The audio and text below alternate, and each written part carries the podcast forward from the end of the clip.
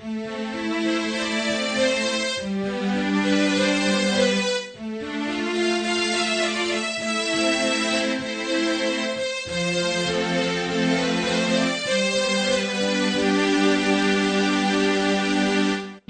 to John Longwell Media, creative multimedia including music, inspirational messages, and audio prose.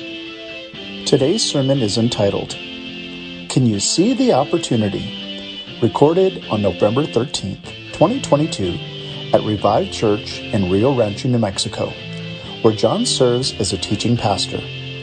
I pray you will be blessed by the message as you listen. Here now is John Longwell. Let's go ahead and open in a word of prayer.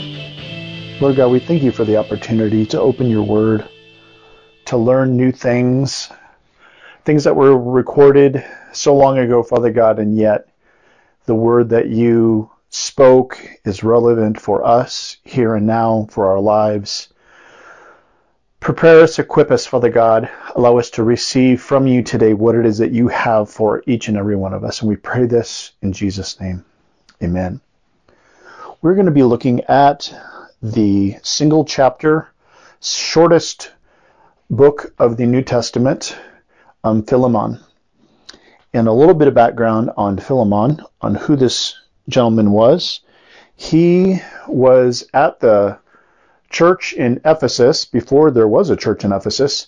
He was uh, saved un- under Paul the Apostle's ministry, and later he went back to um, Colossae, and he um, and another person named Epaphras uh, basically became uh, co-church house leaders, and so he was active in ministry. Uh, uh found his salvation through Paul's ministry, and Paul is writing this letter from prison in Rome. And the letter comes out as a result of him actually meeting a person named Onesimus. Now, Onesimus was a slave that was owned by Philemon. And Philemon and Onesimus ended up having some sort of a disagreement, some sort of a falling out, and Onesimus ran away. We're not told specifically what this fallout was, but basically he is now a slave on the run. He finds his way to Rome either by God's divine providence or because he knew that uh, Philemon and Paul had a relationship and maybe he was seeking out Paul for assistance um, in how to basically repair the situation that occurred between him and Philemon. So Onesimus is in Rome. He is um, hanging out with Paul, and he ends up getting saved, as I'm sure Paul had that effect on many of the people that hung out with him. And so now he is not only uh, saved, but he is helping out Paul because Paul is incarcerated in Rome, and uh, Onesimus is helping him out because obviously there are things that you can do in prison and there are things that you can't do. And so, by virtue of this, uh, he provided great assistance to Paul the uh, the whole the whole crux, the whole purpose for Paul's letter to Philemon was to seek the uh, reconciliation of the relationship between Onesimus and Philemon. And so we're going to read through the letter of uh, Paul's letter to Philemon once again with this background and this perspective in mind so that you can gain a little bit better understanding of Paul's purpose.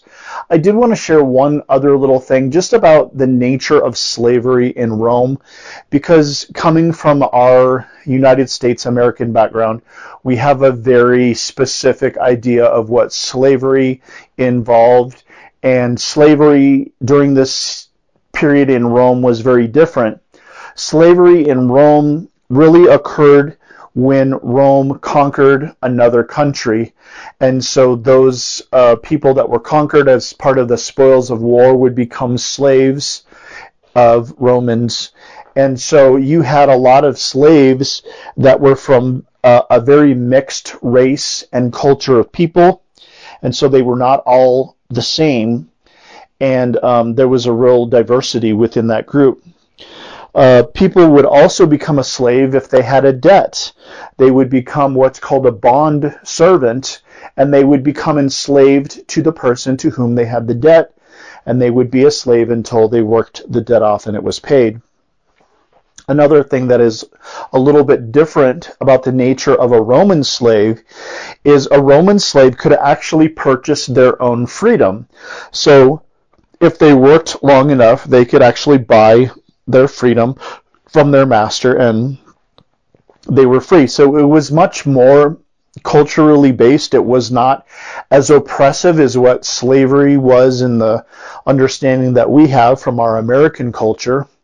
Um, another thing that's kind of interesting about Roman slaves is sometimes after a slave purchased his freedom, and just for an idea of what that would involve, they would have to pay either in one lump sum or over time about 450 denarii, um, or an equivalent to about $32,000. And sometimes after the slave uh, purchased their freedom, if they had a really good relationship with their masters, a lot of them sometimes would stay on and actually work for them. They would become employees of that person, gaining a living wage. Because one of the things about slaves in Roman times is they could have a family, they could have children, and so it was very much more about a person living, not just being property and um, living under an oppressive kind of a system. And so I share that so you'll gain a better perspective when we get into some of the details on the kind of relationship that Philemon possibly had with his uh, servant Onesimus. Okay, so let's go ahead and begin in verse 1. We have the very typical kind of greeting that Paul uh, has in many of his letters, Paul, a prisoner of Christ Jesus, and Timothy, our brother, to Philemon, our dear friend and fellow worker, also to Apphia, our sister, and Archippus, our fellow soldier, and to the church that meets in your house. So he's basically just giving a greeting to everybody that would have been within that realm to whom may read or, or be read this letter. Grace unto you from God our Father and the Lord Jesus Christ. I also thank my God as I remember you in my prayers because I hear about your love for all his holy people and your faith in the Lord Jesus. And by the way, I am reading out of the New International Version. Typically, I will read out of the ESV, but there's a specific verse here in verse 6 that is very is captured really uniquely that I wanted to share, and so that's why we're reading out of the NIV today. In verse 6 it says, I pray that your partnership with us in the faith may be effective in deepening your understanding of every good thing we share for the sake of Christ. Your love has given me great joy and encouragement because you, brother, have refreshed the hearts of the Lord's people. So basically, Paul is giving a, con, a, com, a commendation to Philemon. He is talking about the character that he has as a Christian leader, and he's also giving him an, an encouragement here. I pray that your partnership with us, and that partnership is really that Greek word koinonia, which means um, to share in common, mutual participation, and what they share is with us in the faith and then he's saying, because you share this in common with other believers in the faith, that you may be effective in deepening your understanding of every good thing we share for the sake of Christ. And this verse is really going to come in key later on when Paul makes his appeal on behalf of Onesimus. So picking up in verse 8. Therefore, although in Christ I could be bold and order you to do what you ought to do, so as Philemon is reading this, he's getting a sense that, oh, okay, there's going to be something asked of me. And Paul has presented, he's basically kind of establishing his foundation in reference to Philemon. He said, I would have liked to, to, um, he says, I prefer instead of using this bold order, I prefer to appeal to you on the basis of love. And so basically, he's now going to get into talking about the kind of relationship that he has with Philemon. And he's basically saying, you know, even though I was the one that was instrumental in bringing you into uh, helping you uh, find that salvation. He goes, the whole heart of this relationship that we have in Christ is love, and because of that, I now want to interact with you on this same basis. And then he kind of he kind of makes light a little bit. He says, "It is it is as none other than Paul, an old man and now also a prisoner of Christ Jesus. And so he's kind of backing it off. He established kind of his credentials, and then he says, I'm appealing to you in love. And then he kind of soft shoes it a little bit, and he says, You know, I'm just an old guy. Now I'm, now I'm a prisoner on top of that. He says, I, I appeal to you for my son Onesimus, and listen to the language that he uses in describing his relationship with Onesimus. He says, Who became my son while I was in chains. Formerly he was useless to you, but now he has become useful to both you and to me. And so basically he is he's telling that story. He goes, He got saved while I was here in Rome in prison. And he says, um, although he was formerly he was useless to you, and what he's talking about is he now he now knows that Onesimus is no longer with Philemon, his master, and so obviously he's of no use to Philemon to serve him as a, as a slave, as a servant, to do the things that he would be doing as a slave because he's not there. He goes, he goes, but now everything has changed and he has now become useful both to you which is kind of a little bit of a foreshadowing um, in how he wants uh, Philemon to to perceive Onesimus, and he says, "As he is to me." Um, because uh, as we as I talked about earlier, uh, Onesimus has become a servant to Paul who's in chains, who's um, in prison. He's been of great assistance to him. And I just wanted to share just another kind of little cool uh, play on words. The name Onesimus means useful. And so how cool is it that God gives us not only our title, but a title that is in also keeping with the purpose of our lives. And so in verse 12, uh, Paul basically states what it is that he's going to do. He says, I am sending him who is my very heart. He once again, he emphasizes the nature of the relationship that he has with Onesimus, which as he's making these statements, he's also basically wanting, um, Philemon to understand that in the same way that he has that heart relationship with Philemon, he now has that same kind of relationship with Onesimus. He says, I'm sending him back to you. I would have liked to keep him with me so that he could take your place in helping me while I am in chains for the gospel. But I did not want to do anything without your consent. And so he's basically, he's basically acknowledging that by law, this person, Onesimus, he, you, you own him. You are the one that really has the final say over what should happen to him. I acknowledge that. I, and really what he's getting to the point is he's, all, he's bringing this whole thing to this, this one little point where he's basically saying, I acknowledge all of these truths, and now I want to bring you to a point where you will make a decision based upon all of the facts that I'm outlining.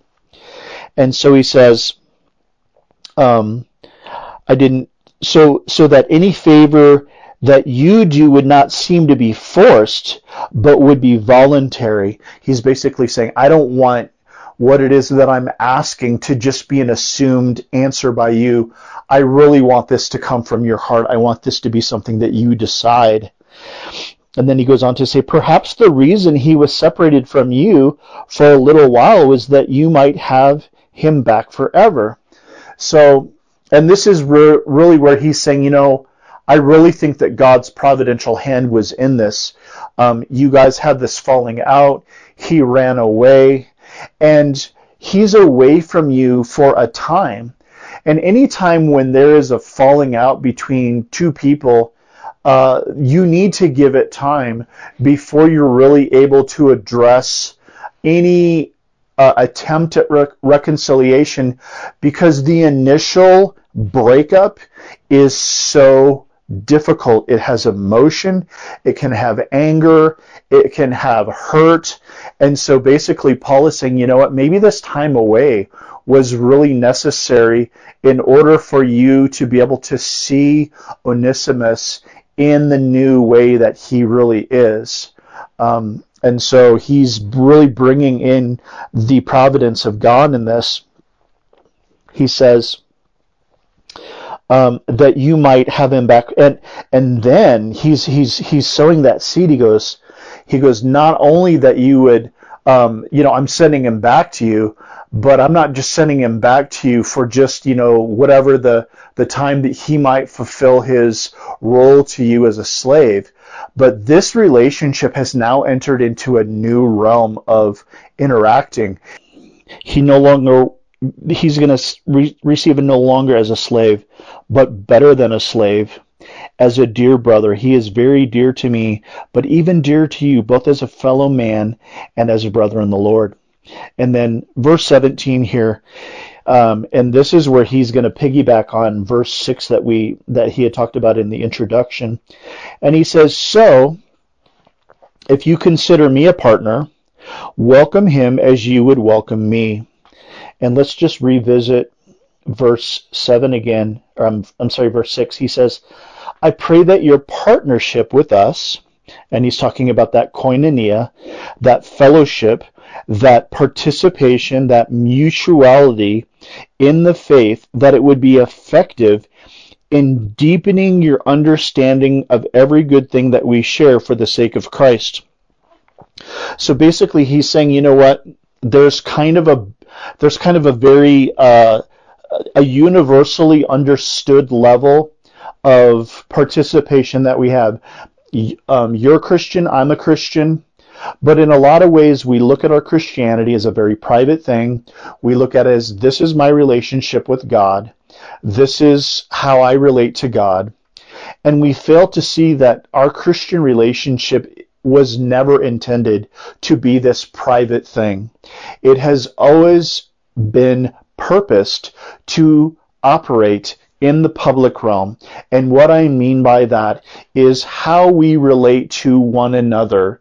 First and foremost, our brothers and sisters in the Lord is the template calling card that the world sees when they see how we interact with one another. They are either drawn into that or they are pushed they are put off by it. And so much of the division that the world sees within the church is the very reason why they say, I, I, have no desire to have anything to do with organized religion. And so that's why we as believers need to go to that next level of depth in how it is that we interact with one another. And this is that opportunity that uh, Paul is outlining to Philemon. He's saying, So if you consider me a partner, if we have this in common, then welcome Onesimus as you would welcome me. I don't want you to look at him any differently than you look at me. He says, If he has done any wrong or owes you anything, charge it to me. Paul, I, Paul, am writing this with my own hand. I will pay it back, not to mention that you owe me your very self. And so basically, uh, this is Paul, and this is just such a beautiful picture. Um, this is actually one of the only books in the Bible where Paul doesn't actually talk about the Christian story of Jesus, but instead he models it by his very behavior. Paul is now acting as this reconciliation model in the same way that Jesus looked at the sinner on one hand, and he looked at God on the other hand, and he says, I'm going to be the one that causes both of these that are separated to come together in me by taking on the debt of the one who owed, so that when the one that was owed the debt, which is God, looks upon this one that owed the debt, he will see the debt has as having been paid because he's going to see the one that owed in me. And that's why Paul is saying, um, I'm going to pay that, that debt, whatever was owed, you put that on my account. And now when you look upon Onesimus, you look upon him in the same way that you look upon me, Philemon, where we are brothers. He goes on to say, um, I do wish, brother, that I may have some benefit from you in the Lord.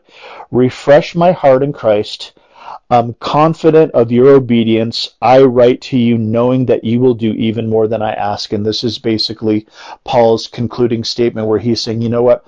All of these things that I'm outlining, I know that you're going to do, and even more than them, I know you will do because your understanding of these things is true.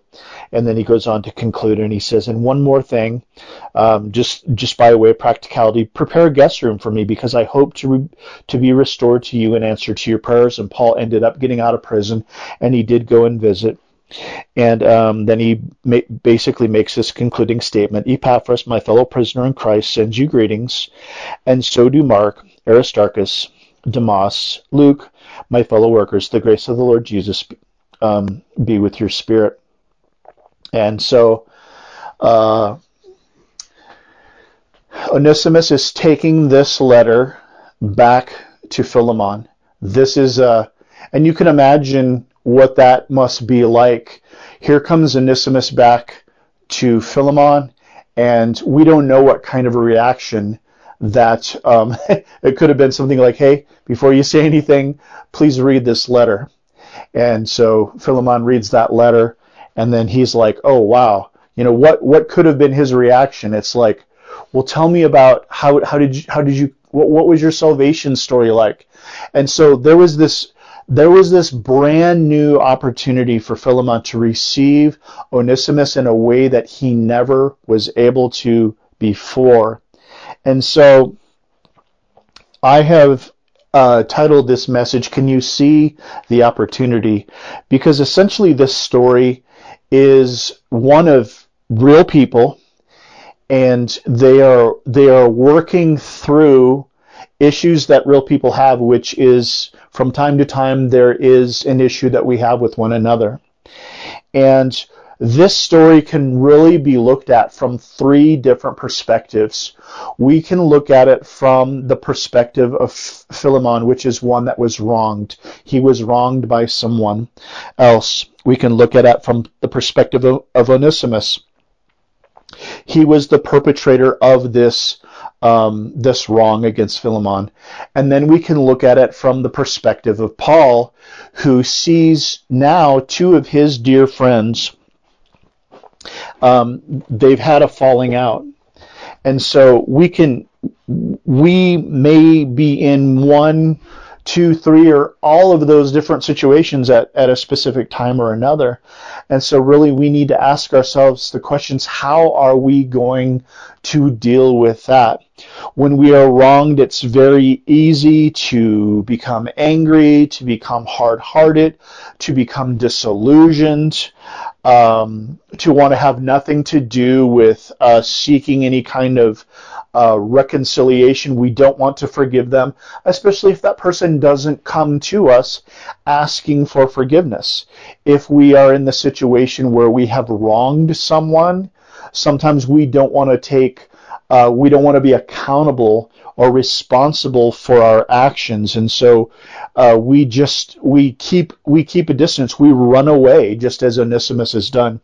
And sometimes we're in Paul's shoes, where we see uh, two people that we know and love having a falling out, and we don't want to get involved because that's really we don't want to interfere. And so the the scripture is great because it really God's hand is in each and every one of these roles. There is perspective that we can have if we are let's and now let's take it from Paul's perspective. If we are in Paul's shoes, we want to be instrumental to try to do what it is that we can do to bring about reconciliation. And and and in essence, uh, Paul did what he could do in the person that was closest to him. Onesimus was the closest to him, but he also appealed to Philemon so that the, that he was being instrumental on both sides to try to bring about this reconciliation.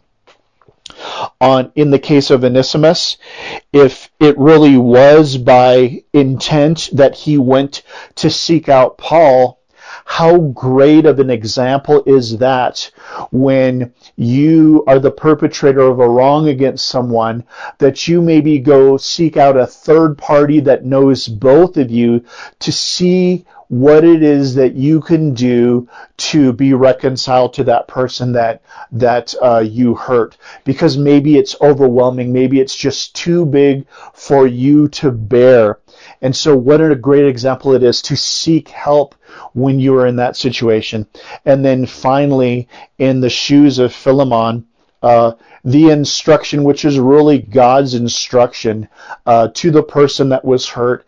He was basically being encouraged. He goes, you know what? Forgive him. Receive him back with a new potential. Don't simply just look upon him the way that you've always looked upon him. And how easy is it for us when we have been wronged by someone? Yeah, maybe we'll forgive it, but maybe we don't forget about it. We we keep a record of that account in in the back of our minds. It kind of is this underlying attitude in how it is that we deal with that person, but that is not scriptural. One of the things that that uh, Mark had preached on a while back was how even the existence of our sin is blotted out in how God deals with us when He forgives us of our sin. And so these are all three of these people have been given an opportunity in how it is that they're going to deal with this.